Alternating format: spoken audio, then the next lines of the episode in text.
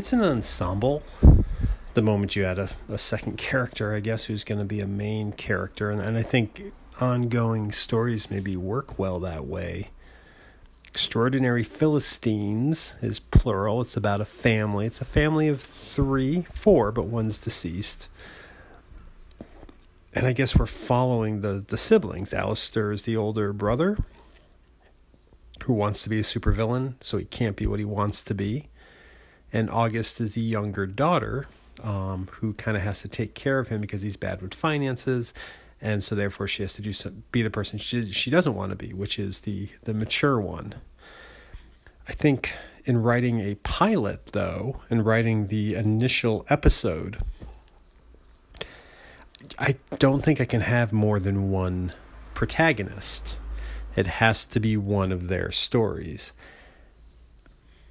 as it's envisioned right now, it's it's Alistair's story because we are working in the comic book world. This is an introduction to the comic book world, so the individual more ingrained with it might be our way in. You know, we, we if, if we're if we're coming to a story that's going to use superhero tropes, let's get let's get the super characters, which in this case is a super villain, not a superhero, but but Alistair is sort of uh, sort of our in, and he, you know, so he has the mythic arc. He wants to be a supervillain. That's his desire. He's not. An opportunity is going to come up that might allow him to get some ground, that might motivate him to get some status so he can actually join the superhero society. So that's the story. That makes sense of him as a protagonist. I guess the issue is, I want to make sure it's both of their stories in the long run. And I think you need to set that up maybe in the first episode. So, what to do with August? You know, I toyed with is she the protagonist? Does she do more of the work to motivate the story? Does does she move the story along? And and in truthfulness, I think she would have an easier time in the story because she's a little more grounded in responsibility. And so to tell the story, tell the more difficult story because that's the one to follow. So that's why something like um, Alistair's story is the more difficult story because he fails. He's going to constantly fail and stumble. Whereas August, though, what? How does she get involved? What is her drive to be involved? She is sort of the. Uh, She's going to be the catalyst in this story. As the story goes, we first meet Alistair trying to be a supervillain. Things fall apart. He's laughed at. He's not even acknowledged. And then he gets a phone message during the fight from his sister saying she has something to show him. And ultimately, she has a holographic disc, a little MacGuffin there, um, showing that their father wants to see them wants to see one of them at least, and they haven't seen their father in five years. Their father was I've been calling him Golgothan, but I think I have to change that name because that's in Dogma. So Abaddon, I think, is his name. He was one of the most ruthless uh, supervillains ever in this world.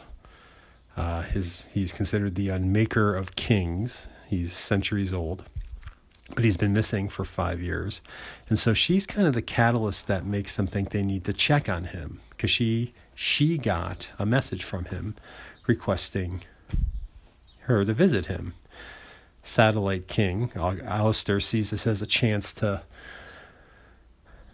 get his father's support, maybe get some of his gear, and he thinks that'll make him, you know, that'll remind people that he's a legacy and he is a worthwhile supervillain. So it makes sense. She's the catalyst. She's the the one that's going to bring him along on the trip. But once she's on the trip, why is she there? what does she do? What what is her position on it? And also what's wrong with her? I guess. Like I think it's going to be too easy to relate to her cuz she sees ridiculousness in what Alistair is doing. She's the younger sibling who's taking care of him out of out of compassion for him. But there has to be something a little less there has to be something a, a little less appealing to her. It's too easy to like the all put together smartest one in the group and they become boring quickly and they're not fun to write and she's not that character. So what what is her fatal flaw that makes her unlikable?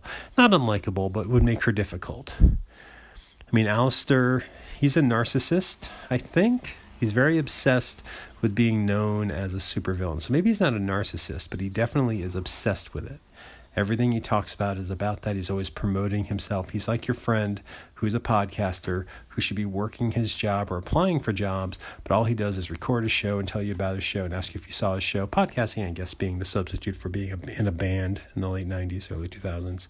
So that's Alistair. He's arrested in his development. He's not taking responsibility of things in his life. He's the one who wants to be something he cannot be. Because the other side of it is what he's aiming to be He's not. He's not a grand supervillain. So that's there. That works. But what about August? Why is she going? Why did she tell him about this? Why does she go with him? And what makes her hard to like? What is the mindset of the caretaker? You know, she's she I don't know, is she phony? Is she acting like a slacker when she's not? She runs a bookstore and she's fine with that. Ultimately, I guess why is she sharing this news with Alistair? Does she, if she does she not want him to go? What is at the heart of it? Maybe that's a mystery, by the way.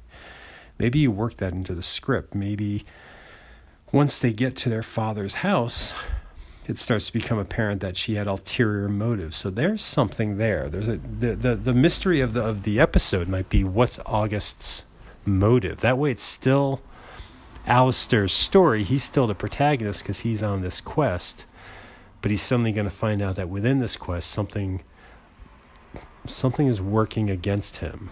She's got a secret.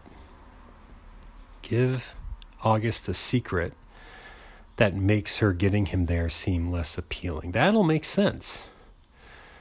Because the story right now, you have her sharing the information and, and kind of almost encouraging him like, we, we've got to do this you know, dad wrote to us, what do we do with that? And I think there's sincerity in it, but I think there needs to be a secret that causes tension between them at just the wrong time. And I think I know when that time will be. I just have to factor it in. So, what I need to brainstorm and figure out is what is August's despicable secret?